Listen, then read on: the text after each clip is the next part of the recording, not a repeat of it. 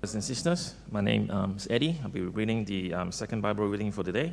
It's from James chapter 5, 7 to 11. If you want to flip through your Bible, um, it's on 1269 page. And this verse for today is about patience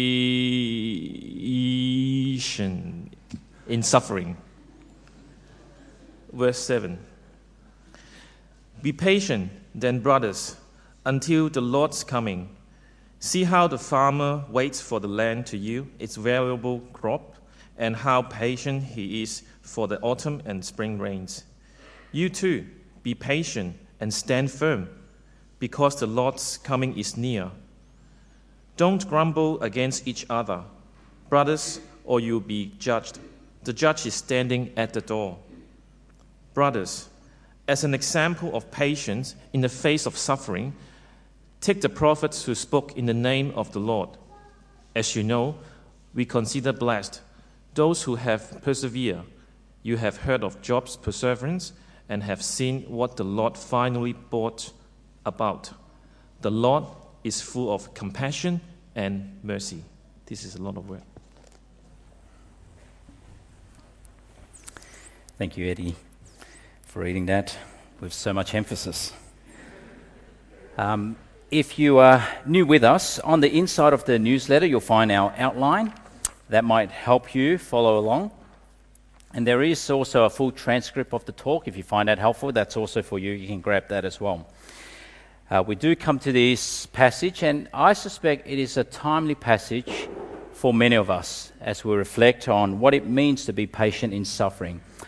And so let's pray that God will speak to us now, that He will minister to our hearts. And so let's join in prayer. Heavenly Father, we pray that the words of my lips and the meditations of our hearts will be pleasing to you. We pray in Jesus' name. Amen. Now, waiting, waiting, waiting. So much of life is spent waiting. We wait all the time. Do you know that on average, an average Australian spends each month 35 minutes waiting in a queue? An average Australian. In each month, an average Australian spends about 33 minutes waiting to pay something at the shops. Each day, an average Australian spends about 54 minutes commuting. And then there's, of course, waiting for the doctors, for the dentists, waiting in traffic, waiting on call for customer service, waiting for tests, for results, for exams, waiting for pregnancy. And some of you might even be waiting for grandchildren. Waiting, waiting, waiting. And what do we do when we don't like waiting? What do you do when, when we feel impatient? It's just taking too long. What do we do? Well, we settle for instant stuff, like instant coffee. I won't settle for that unless I'm camping. Instant noodles, instant soup. There's even instant rice. Just pop it in the microwave and you get radioactive rice. Waiting, waiting, waiting. Sometimes our waiting is a waste of life. I've been waiting for years for petrol price to go down to the price that I paid when I started driving, about 50 cents. That's a waste of time waiting for that. But sometimes our waiting is good, like waiting for the birth of a child. Nine months of waiting. It's a good wait, and there'll be a child. But often, our waiting can be extremely difficult because so much of our waiting is done in pain, in sorrow, in hardship, in difficulties. So much of life is waiting in pain. And we may even question God, maybe even at this time. How long will my pain last? How long must my suffering go on? How long will my heart hurt? How long will I feel tired? How long must I endure injustice? How long must I feel downcast. And that's why we had the first Bible reading of Psalm 42. Do you sense the emotion of that psalmist as that psalm was read? His, his anguish, his sorrow. Why are you so downcast? He questions himself. Why are you so downcast, O my soul? And he describes his tears as the food for the day. Imagine that. That's all you eat all day your tears. He even questions God. Why have you forgotten me, God? Why must I go on mourning? And if you have to wait in life feeling like that, if you have to live through life feeling like that, how do you wait? How do you cope? Now, I'm sure there are many stories amongst us, even at this time. The things that you are bearing, the things that you are enduring, the things that you are trying to persevere through, the experiences that you might be having that you would never wish upon another soul. Now, I've shared this story in the past. Some of you may remember this, but I reflected on this story again this past week, and reflecting on this story still churns my heart. It's a story I remember hearing when I was at Bible college. And when you hear this story, it's just hard to make sense of. How could any such thing, any such experience happen to anyone? Well, this was a story that happened to a committed Christian family in America, the Chapman family. Steven Curtis Chapman, an American Christian music singer, he won five Grammy Awards. He had six children, three biological of his own, and three daughters adopted from China as little girls. Do you know this story? Well, what happened to him was tragic. On the 21st of May in 2008, one of his sons was coming home, pulling up in the driveway of their home. But as he was doing that, his youngest sister, five year old sister, Maria Sue, ran out to meet him. He didn't see her and accidentally ran over his sister. Maria Sue airlifted to the children's hospital but was pronounced dead on arrival. How do you wait? How do you live life once you've experienced something like that? I mean, this was a Christian family. They loved the Lord. Imagine the gut wrenching feeling of the family at that time. Imagine the, the weight of guilt the brother would have been feeling and still bears. Well, in the aftermath of that grief and pain and sorrow, Steven, he was unsure whether he would perform again. But then eventually he wrote an album Beauty Will Rise. It's a beautiful album. It's just filled with depth, depth and sorrow. And in this album, he wrote songs that expresses the darkness of his soul, what his soul was going through, the roller coaster emotions of his family during that time. Beautiful songs. And in one of the songs, in the song See, he writes this, he sings this. Right now, all I can taste are bitter tears. Right now, all I can see are clouds of sorrow. But right now, all I can say is, Lord, how long before you come and take away this aching? And so you can sense how dark, how difficult, how painful. And so, how do you wait? when life can be like that. You can't rush it. There's no quick solution, there's no instant quick fix. So, how do you wait? How do you endure? How do you persevere? Well, it's why this passage in James is so, so important and I suspect so timely for us. So, how do you wait? Well, first, we wait patiently for the Lord.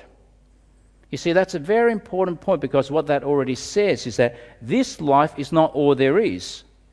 Pain will end, Tears will be wiped. Chaos will be turned into peace. All the injustices of the world will be made right. Vindication for those who trust in Jesus.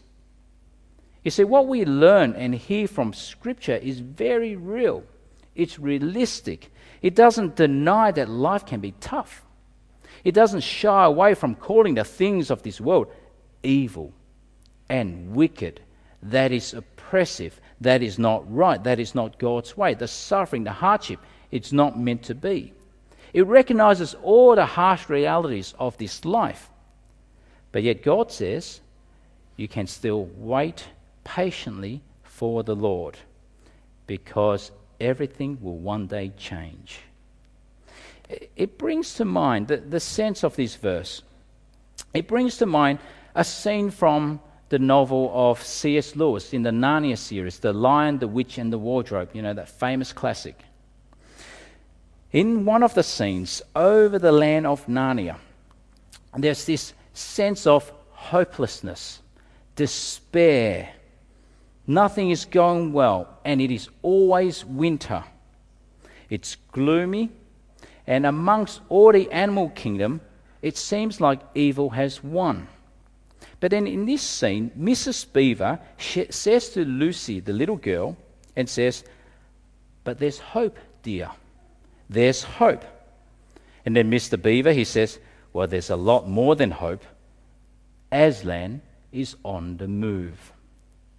Something is about to happen. It won't stay winter forever. It's like spring is coming. Edmund, he asks, Well, who's Aslan? And Mr. Beaver, he replies, Well, he's the king of the woods. He's the great son of the great emperor across the sea. And after that, there's this sense in Narnia spring is about to come. Winter will end. Good will be victorious and evil defeated. Aslan is on the move. You know that sense? Something's around the corner.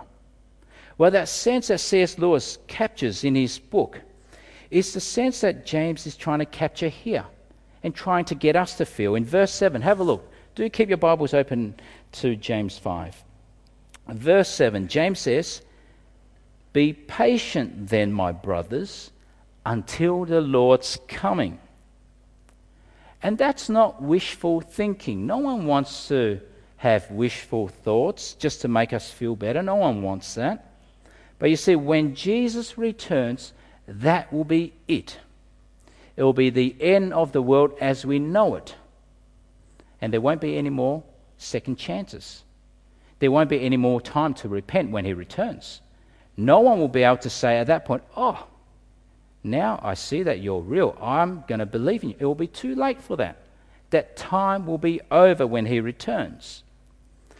But for those who did believe, who do believe, and endured and persevered. And when Jesus returns, they will say, with a great sigh of relief, Lord, we've been waiting for you. And so James here says, that will happen. And it will be as certain as the seasons come and go, and the land produces its fruits. It's why James here, he gives the example of the farmer. It will happen. It will happen. You can be certain of that but you need to be patient like a farmer. The apples, the oranges, the avocados, they will grow, but it won't happen overnight. Recently, I watched a, a short, very short documentary on avocados. Now, you might be thinking there, your life's not very exciting, but that's okay. I watched this short documentary on avocados, and for an avocado orchard to grow and to flourish, it in fact takes years of planning.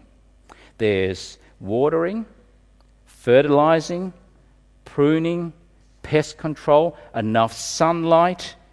For one ton of avocados to be produced, you need over 83,000 litres of water.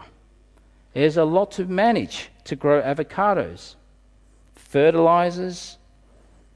I'm thankful to God for Coles. I can just buy one there. But what does it say about being a farmer, being a good farmer? A lot of hard work, but a lot of patience, a lot of waiting around. You can't expect to have potato chips for dinner when you just plant it in the morning. You can't just throw in the towel after a week of farming and expect fruit. There will be no harvest after a week. Instead, it will be days and nights of waiting. And invisibly, something's happening. Through the storms, the scorching sun, the seasons coming and going, and eventually the rain will fall and there will be a harvest. And so you see the rest of verse 7. Have a look. See how the farmer waits for the land to yield its valuable crop, and how patient he is for the autumn and spring rains. And isn't that true? You see, the best things in life, you hear, you've heard that quote, the best things in life are worth waiting for. There's a harvest. You wait, there will be a harvest, there will be a bumper crop. The best things in life are worth waiting for. When I first met Yvonne, we were both 11 years old, 11 years old when she first arrived to Australia. At the time, we met at church in our youth group. But at that time, she was a head taller than all the other youth, which meant she was also a head taller than me. So, what do you do? The best things in life are worth waiting for. So she waited for me to grow. Not like an avocado. Until one day, that skinny little boy turned into her knight in shining armor. the best things in life are worth waiting for. But what James is getting at here wait patiently. Not merely because the best things in life are worth waiting for, but because the Lord of your life is coming. And if He's coming, stand firm. Don't be weak in your knees. Stand firm, or more literally, strengthen your heart. Be convicted, be assured, be convinced, be firm in your heart. Stand firm like a soldier.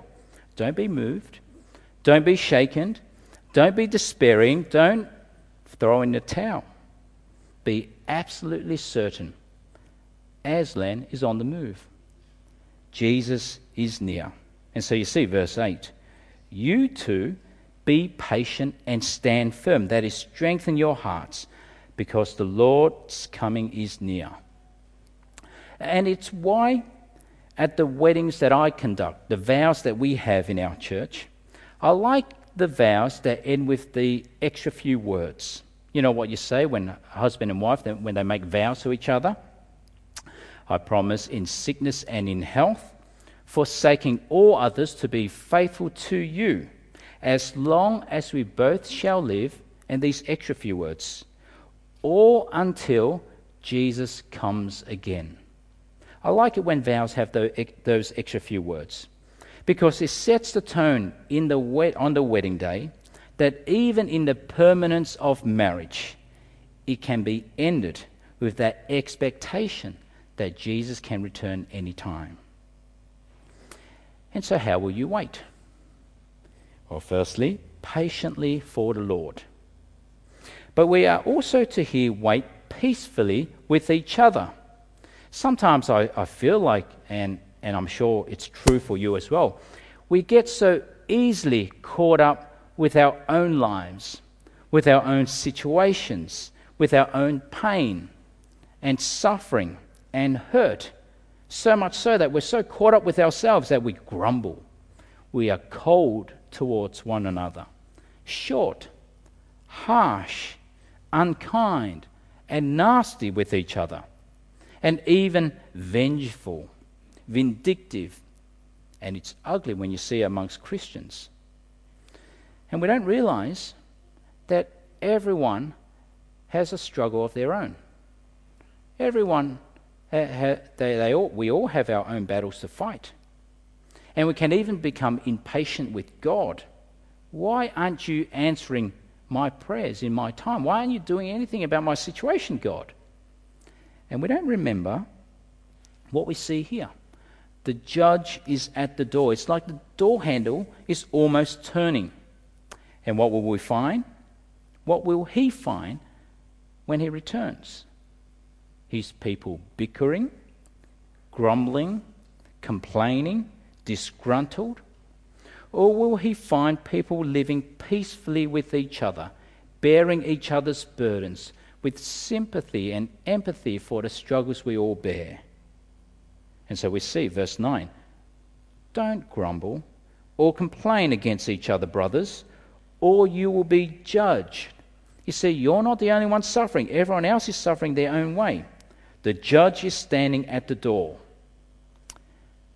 And so, how will you wait? Well, patiently for the Lord and peacefully with each other. And in case you might be thinking, well, no one is suffering like me now. Well, James says, yes, there are. In fact, there have been the prophets who walked a well worn path. And so, wait perseveringly, just like the prophets. And if you know the story of the prophets, they had it tough. They had it really tough. They were sent by God to speak truth, but they experienced hardship like no other. Amos, tortured. Elijah, hunted down. Jeremiah, his life was extremely tough. He was betrayed by his own family, beaten by the temple officials, imprisoned by the king, threatened with death, thrown into a well, or for speaking the truth. It was so hard that he even had the courage to say, Cursed be the day I was born. But yet he persevered. He endured. And so, verse 10, we see here Brothers, as an example of patience in the face of suffering, take the prophets who spoke in the name of the Lord. And then we've got Job, the classic example of suffering. I mean, his example takes the cake. All his children dead, all that he worked towards, all his wealth gone, his own health gone, lost. And what did he do? He didn't throw in the towel. He questioned God. He blamed God. But he never turned his back on God. He said, The Lord gave, and the Lord has taken away. But he didn't end there. Do you know what he said next? Blessed be the name of the Lord. And later in Job 13, he said, Even if you, God, even if you slay me, even if you kill me, my hope will still be in you. He experienced hardship, but he persevered. He endured. His heart was strengthened because he knew his God and that he would meet his God. And so, verse 11, our final verse. As you know, we considered blessed those who have persevered. You have heard of Job's perseverance and have seen what the Lord finally brought about. The Lord is full of compassion and mercy. And so, Jeremiah, Job, in even all their struggles and suffering, they were finally vindicated. And they serve as examples for us. What we go through is nothing new. We can be like that. Even if you slay me, Lord, my hope will still be in you. And so it's worth you reflecting on your life at the moment. What are the burdens you're bearing? What's the struggles you're experiencing? What's the suffering that you're feeling? Well, whatever it might be, we can be like the prophets. If it's too overbearing at the moment, too big to carry, what do we do? We can remember the final words of that verse, verse 11 the Lord is still full of compassion and mercy. He has not stopped loving. And so we can pray, Lord, please grant me the broader shoulders to bear the burden you have given me. And Lord, help me to be patient. If it's too hard and heartbreaking, remember still the last bit of that verse. The Lord is full of compassion and mercy, and we pray, Lord, you know how I feel. You know how my heart breaks. But grant me the strength, the strength to get through this day and help me to be patient. if it's too painful and just too much, well, just like the prophets, we share the same faith as the prophets. We have the same God as the prophets, and so we too can persevere in trust and wait patiently because the Lord is near. It's how I've heard many of you speak. Often, as I go around and speak to you, I'll often ask, So, how are you going at the moment? How's life treating you at the moment? And comments I hear often fill me with so much encouragement because I know in the lives it is hard and it's difficult. But these are some of the answers I've heard. Well, just one day at a time. And each day is a blessing from God. Isn't that good? Another lady said, If I could just put one foot before the other, it's okay. Isn't that encouraging? If I can wake up in the morning and sit up and look up, hallelujah, praise the Lord. Isn't that encouraging? And so, how will you wait? Well, patiently for the Lord, peacefully with each other, perseveringly like the prophets. So, how will you wait? Well, the way we wait as Christians now I like to describe it as this as a restless patience. You see, we're living in the last days, that is, uh, the time between the first and second coming of Jesus. It, we're in the overlap of the ages, it's the tension in which we live. And so there's a sense in our lives now, as Christians, a sense of restlessness. It's life not the way it's meant to be, it's not the way we long for it to be the grind, the mundaneness, and then you've got the hardships and the heartache and the heartbreak and the sorrows and the bereavement. And so we're restless. We're restless now for better things. We're restless now for a better life. In fact, it was C.S. Lewis again who said, The fact that our heart yearns for something earth can't supply is proof that heaven must be our home. And so that's the tension in which we live. We're restless until we are finally home. But there's a sense of restlessness now, but there's also the sense of patience now. It's a restless patience. You see, God will always have His own timing, and often we know and we experience it's never in my time, but God's own timing. Rarely is it now, now, now.